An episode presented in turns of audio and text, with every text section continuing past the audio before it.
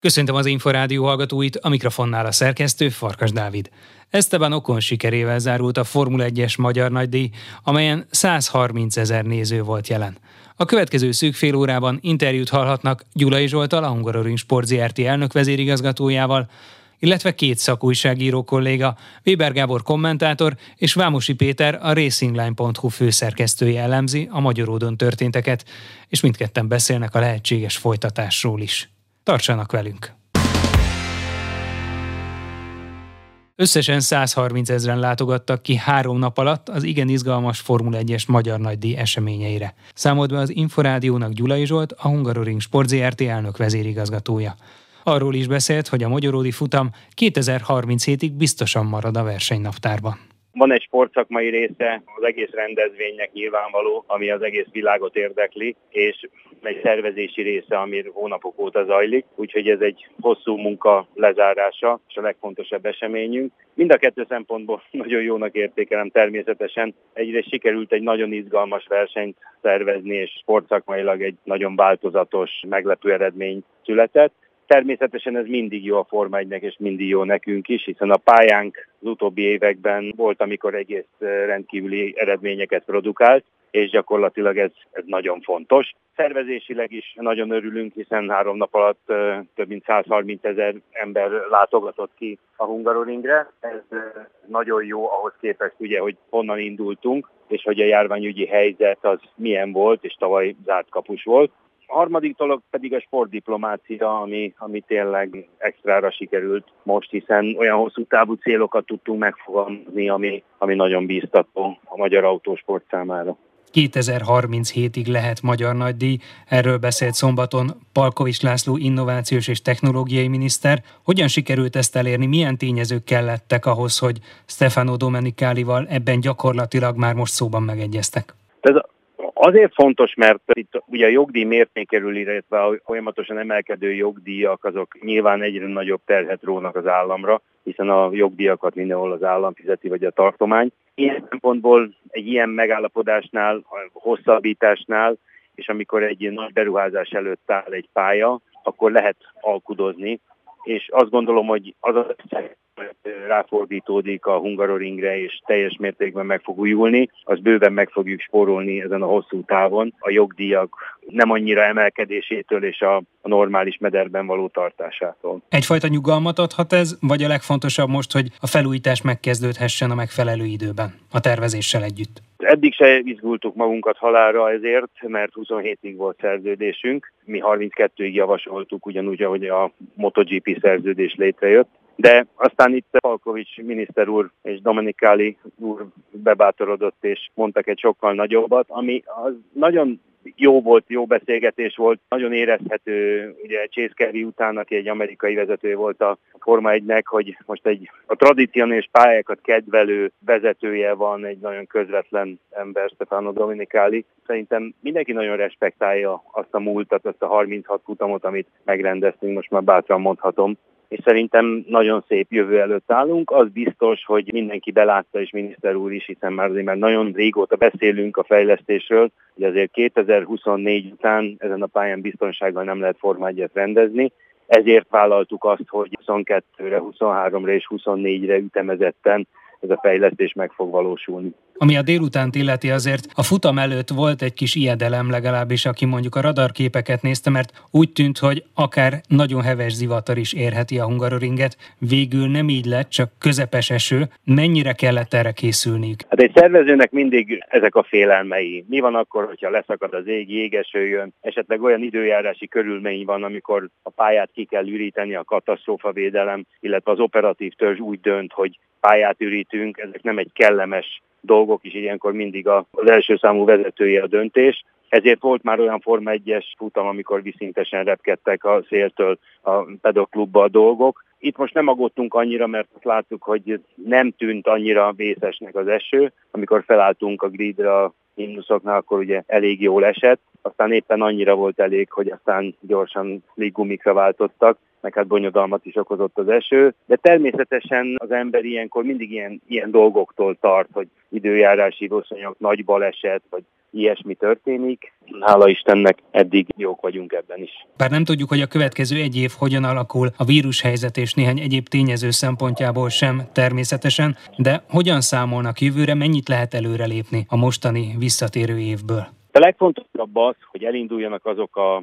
közbeszerzési kiírások, illetve azok a fejlesztések, amiket ígértünk. Tehát még van egy futamunk ezen a pályán. Én így gondolom, így vállalható ez. Reménykedem, hogy a, a kormány szeptemberben dönt arról, hogy a forrást rendelkezésre bocsátja, és akkor a 22-es futamot megrendezve utána rögtön elkezdődhet a nézőtér bontása, és a nézőtér mögötti 10.000 négyzetméteres rendezvénytérnek a kivitelezése, ami nagyon-nagyon szükséges ahhoz, hogy a szurkolókat kiszolgáljuk. Remélhetőleg jövőre már teljes programmal, mert ugyan voltak a nézőknek programok és különböző rendezvények, de nem olyan, nem nagy színpaddal, a versenyzők ugye a piros zónában voltak, a szurkolók a zöldbe, nem volt átjárás, nem voltak interjúk, nem voltak színpadi fellépések.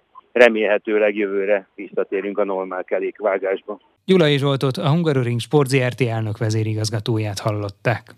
Esteban Okon élete első sikerét aratta a Formula 1-es magyar nagydíjon. Az még bizonytalan, hogy a további sorrend hogyan alakul, ugyanis a másodikként célba érő Sebastian vettel kizárták, ugyanakkor csapata az Aston Martin fellebbezett a döntés ellen. Az biztos, hogy a nyári szünetet Louis Hamilton kezdhette meg az élen.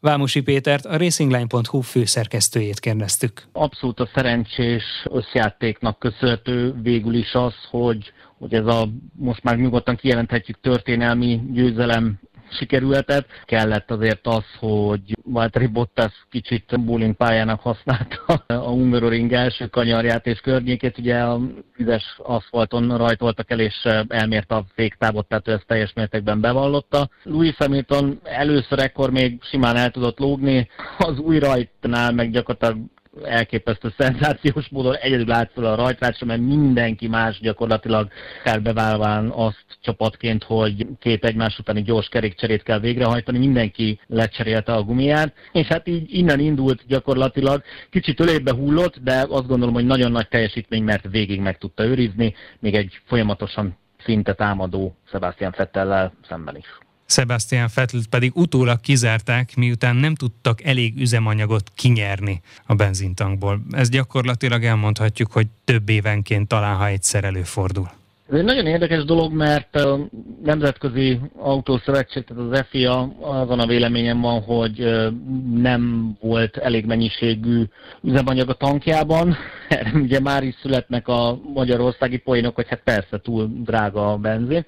Ugyanakkor most fellebbezett az Aston Martin, mert ők azt állítják, hogy 1,44 liternyi benzin található még az autójukban, amit nyilván adott esetben újra megvizsgálnak, egy liternek kell lennie, tehát ez még nem egy lezárt történet, azt gondolom, ami ugye újságírói szempontból is kifejezetten érdekes, nem mondhatunk jelen pillanatban továbbra se hivatalos végeredményt. Hogyha minden marad így, és a kizárást megerősítik, akkor Lewis Hamilton a második helyet könyvelheti majd el. Tegyük hozzá, hogyha nem lett volna ez a malőr az újraindításnál, hogy csak ő áll fel rajtrácsra, akkor lehet, hogy mondjuk egy körrel veri az egész mezőnyt a tempója alapján. Fernando Alonso mindenkinek, aki nem Louis Hamiltonnak szurkol, természetesen, meg főleg a kinti közönség elképesztően élvezte látni, hogy gyakorlatilag két világbajnok egymásra talált, még hogyha az egyiknek jelentősen gyengébb is a technikája, és tehát az a fajta védekezés, amit Fernando Alonso elkövetett,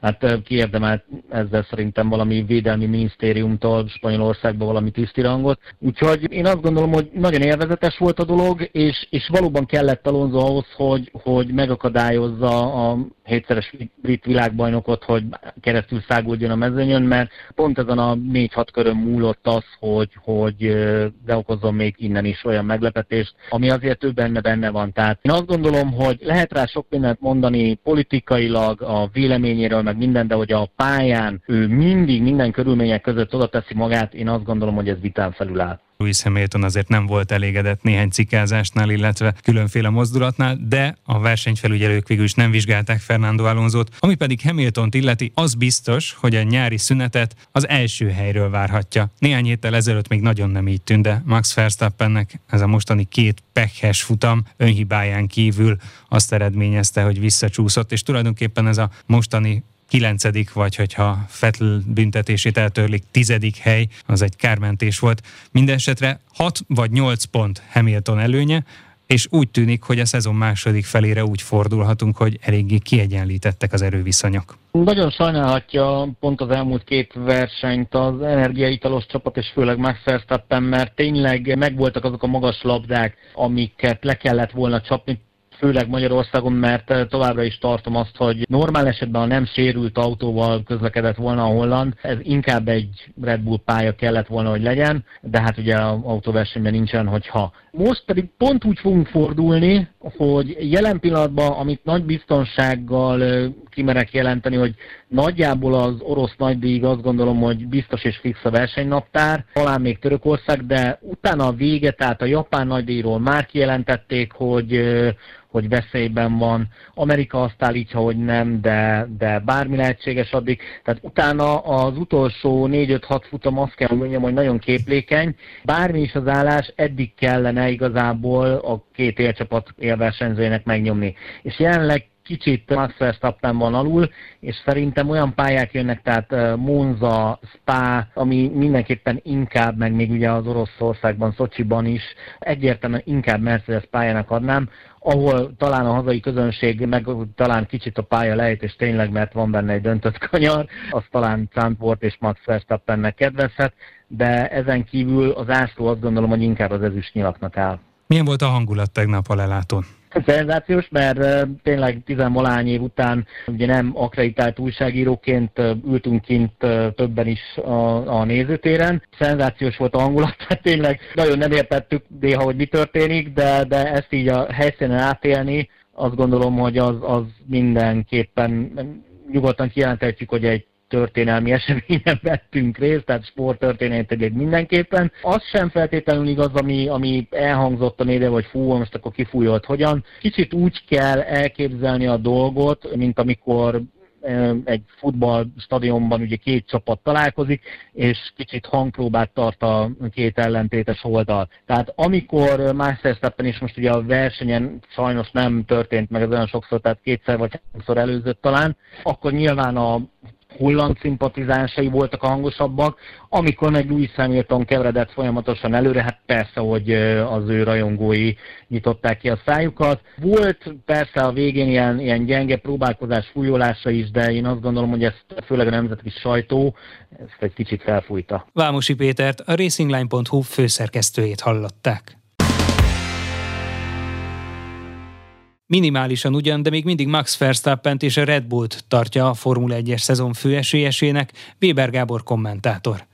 Arról is beszélt, hogy a Mercedes Silverstone-ra és a Hungaroringre hozott fejlesztései beváltak. Még nem járunk a szezon felénél sem, ha már nagyon közeledünk hozzá. Viszont az tény, hogy bármennyire is nagy volt Verstappen előnye két futammal ezelőtt, ugye 33 pont, ez gyakorlatilag majdnem, hogy két nullázas futam után, amiben nyugodtan mondhatjuk, hogy igazából ő hibát nem követett el, mégis önhibáján kívül gyakorlatilag nem szerzett pontot. Az eszemben ugye Hamilton behúzta a Silverstone hazai nagydíját, és tegnap a magyar nagydíjon fejét a dobogó, hát a harmadik vagy második fokára az majd kiderül Fetel büntetését vagy nem büntetését követően, minden esetre rengeteg pontot hozott rajta, miközben arról nem beszélhetnénk, hogy átbillent a mérleg nyelv és elkezdett a Mercedes dominálni, de olyan közel áll a két csapat teljesítménye egymáshoz, hogy ilyen esetekben ilyen uh, problémák, hogyha valaki ráadásul a kettős kiesés támparedből minden esélyt elveszíti, akkor hirtelen meg is fordul a történet, mint egyébként ez is történnek a Mercedes a konstruktúri összetetben is 10 pontos előnyetet szert. Ami Hamilton teljesítményét illeti, nem nagyon szokták a hétszeres világbajnokot úgy általánosságban különösen méltatni a kommentátorok, de azért azt tegyük hozzá, hogy Silverstone-ban egy talán enyhe büntetés után tudott mégiscsak futamot nyerni, most pedig, hogyha nem lett volna a hungaroringi futamon a taktikai baki, akkor lehet, hogy egy kört is ad akár, vagy majdnem egy kört ad a mezőny mezőnynek annyira gyorsabb volt a tiszta levegőben, mint a riválisok, így az izgalmakat részben neki is lehetett köszönni, illetve Fernando Alonso-nak. Igen, azért az tap teljesen egyértelmű volt, bármennyire is furcsa. Futam elejét láttunk, és most tekintsünk el az ütközést, ami egyetlen ott az hibája volt, és hogy hány ember vesztett rajta, és hányan este ki a futamból, de az azt követő stratégiai hiba a Mercedesnél, amikor egyedül felálltak a rajtrácson, miközben az egész megmaradt mezőnyben ment kereket cserélni, azért az egy ritka hiba, még akkor is az elsőnek van nehezebb dolga, de én azt gondolom, még a képernyőkön keresztül is látszott már a felvezető kivezető körben, hogy a pálya olyan állapotban, hogy meg kellene próbálni a gumikat.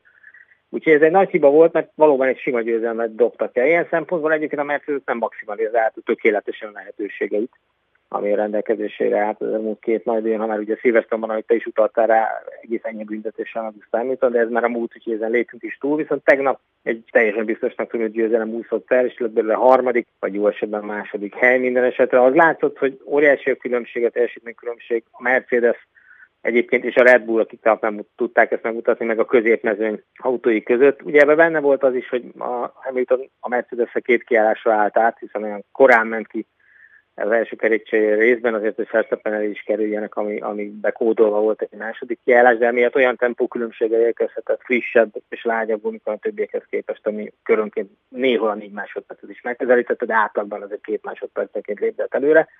És ezzel együtt egyébként még az is érdekes volt, hogy a befutóra az utolsó körre tulajdonképpen utolérte Sebastian Fettelt és az előtt autózó Estebanokon. Tehát ha van még egy kör vagy még kettő, akkor ezzel együtt is megnyerte volna a versenyt. Hogy látod az esélyeket a folytatásban? Azért a hungaroringi hétvégén nyers erőből is jobb volt a Mercedes, mint amire talán számítani lehetett. Sokan Red Bull fölényt jeleztek előre a nagy díj előtt. Ugyanakkor Verstappen egészen biztosan vissza akar majd vágni a következő hetekben a nyári szünet után. Ez mindenképp így van, és úgy tűnik, a Mercedesnek van némi előnye, ha nem is nagy, de, de érezhető előnye már a szabadedzések alatt is. Utólag azért ebbe, ezt a képet picit árnyalja az, hogy Verstappen motorjának a szilvesztoni becsapódás követően mégiscsak sérülés volt, meglepett a motorblokk hátsó része, ugye hat főcsavar, hat óriási tőcsavar tartja és csatlakozik a váltóhoz hátrafelé, és az egyik csavar tövében találtak egy repedést, ami egyébként egy formányos után nagyon komoly problémát okoz kezelhetőség, vezethetőség szempontjából, hiszen a motor egy terviselő elem, és az összes csavarodás, minden egyes